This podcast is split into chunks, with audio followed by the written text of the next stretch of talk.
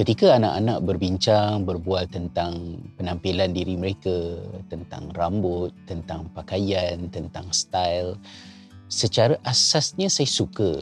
Saya mahu anak-anak mempunyai imej yang baik tentang diri mereka supaya mereka ada keyakinan diri. Akan tetapi, perbincangan itu kita perlu berikan perhatian sebagai ibu bapa. Kerana kita sama-sama faham kan, anak-anak ini berkembang daripada satu peringkat ke satu peringkat itu dalam keadaan mereka memerlukan kepada panduan. Terutamanya bila di usia remaja. Yang mana usia remaja ini sebenarnya mereka itu adalah kanak-kanak untuk dunia dewasa. Mereka adalah toddler di dalam adulthood.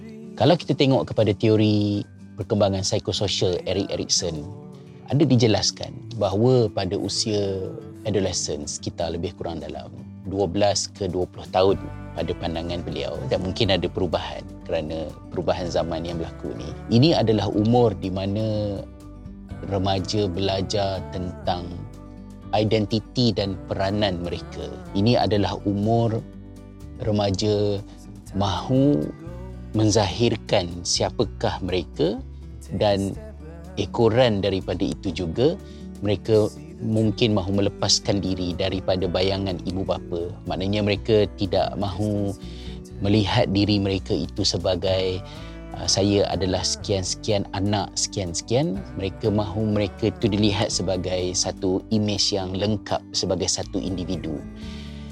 Dan kita tahulah maknanya benda ni bukan satu benda yang mengejutkan. Kerana anak-anak ni dia macam buah kelapa kan?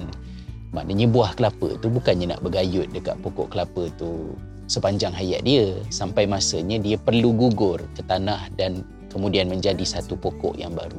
Cumanya di usia remaja apabila mereka mula menzahirkan siapa diri mereka identiti itu boleh lahir daripada pelbagai sumber sama ada daripada sumber agama, budaya, etnik, even vocational maksud dia kerja, apakah fungsi peranan yang mereka lakukan. Jadi apa-apa sahaja yang remaja beri perhatian, suka, ia selalu nak menjurus kepada menjadikan benda itu sebagai identiti. Ah, katakanlah pakai seluar ketat masa zaman saya, saya dululah kan di peringkat umur sekolah menengah nak pakai seluar yang ketat-ketat sangat tu mahu dirinya dikenali sebagai yang berseluar sedemikian rupa.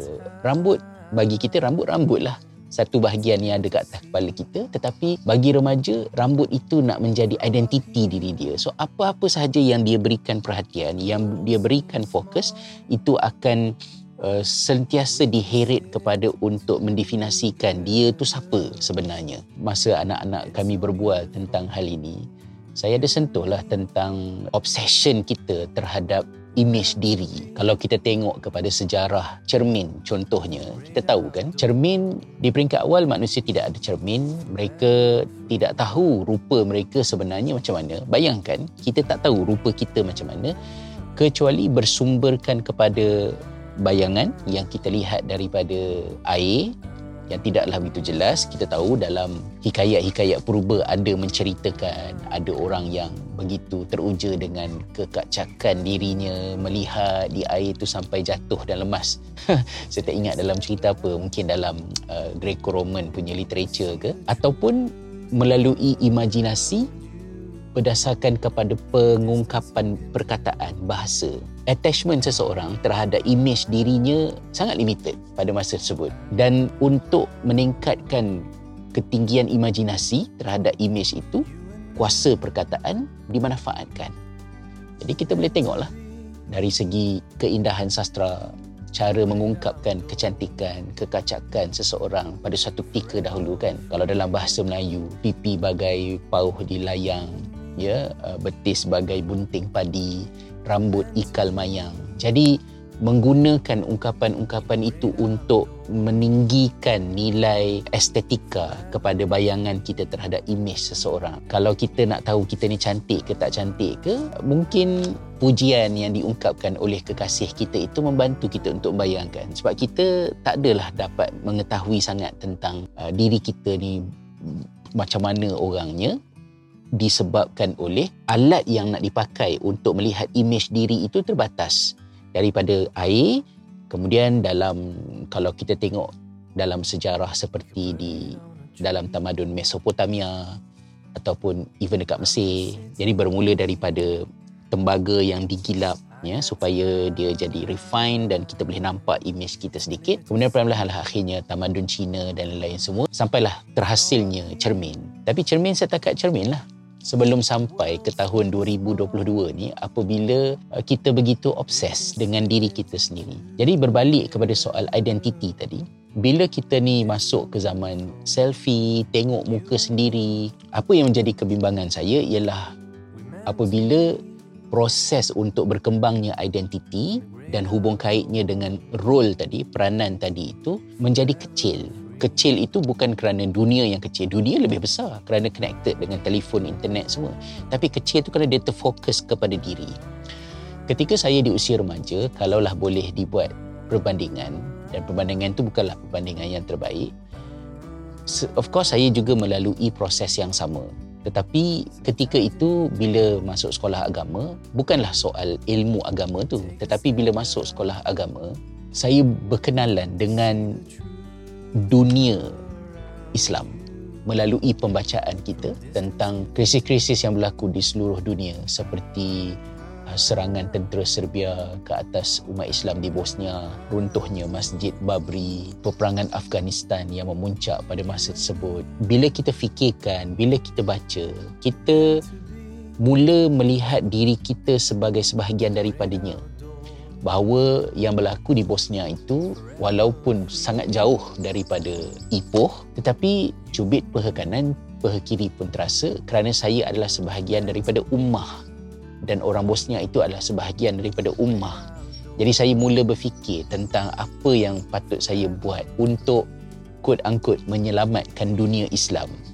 Jadi betul ke tak betul ke itu cerita lain. Tapi yang pentingnya tumpuan fokus saya ketika melalui proses adolescence identity development itu tadi menjadikan agama ummah sebagai sumber untuk saya berfikir tentang peranan. Menyelamatkan ke, tidak menyelamatkan ke, membantu ke untuk peringkat-peringkat yang seterusnya, itu topik yang lain.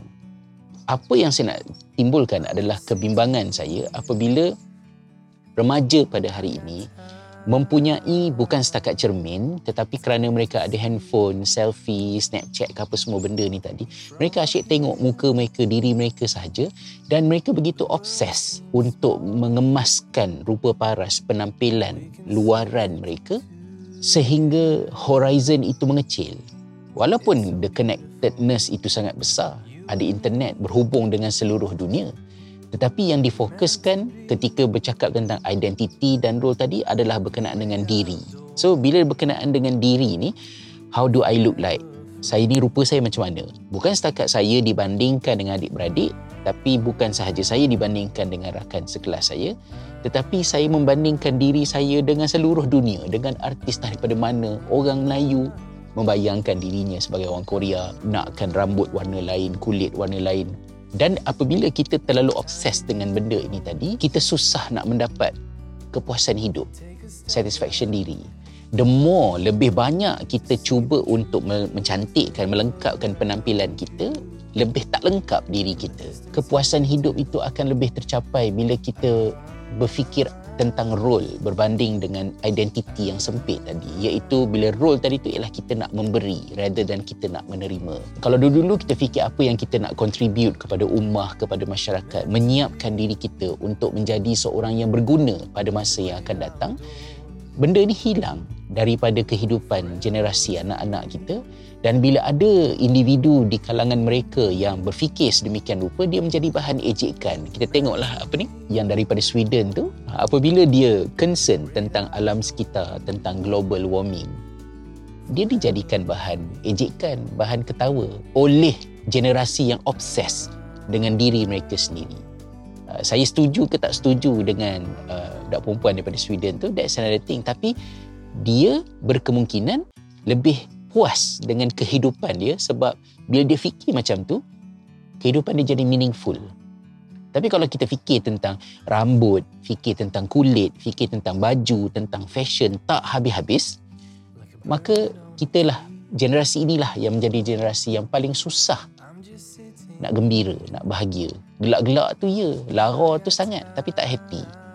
Depression, suicidal thought, pembulian berasaskan kepada rupa paras, fizikal, hilangnya nilai empati sangat membimbangkan. Saya tak tahulah macam mana nak buat saya memang panas hati sikit lah. Budak-budak ni kalau mereka berbincang tentang nak kemaskan diri sikat dengan baik apa semua bagus. Itu sunnah amalan yang kita belajar daripada Nabi SAW yang pergi ke mana pun baginda bawa sikat baginda membawa beberapa peralatan sugi untuk kekemasan diri. Itu benda yang bagus. Tapi kalau ketika masih lagi di umur persekolahan sibuk nak workout dekat gym lepas tu nak minum protein drink nak gunakan barang-barang kosmetik yang harga mahal makeup lah fashion apa semua.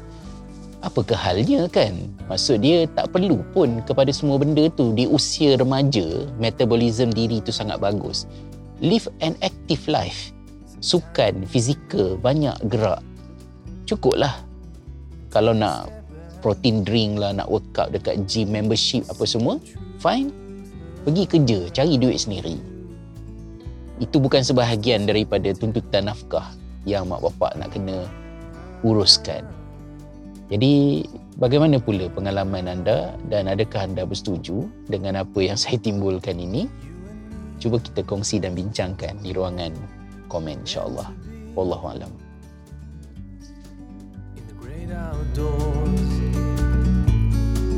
Forever free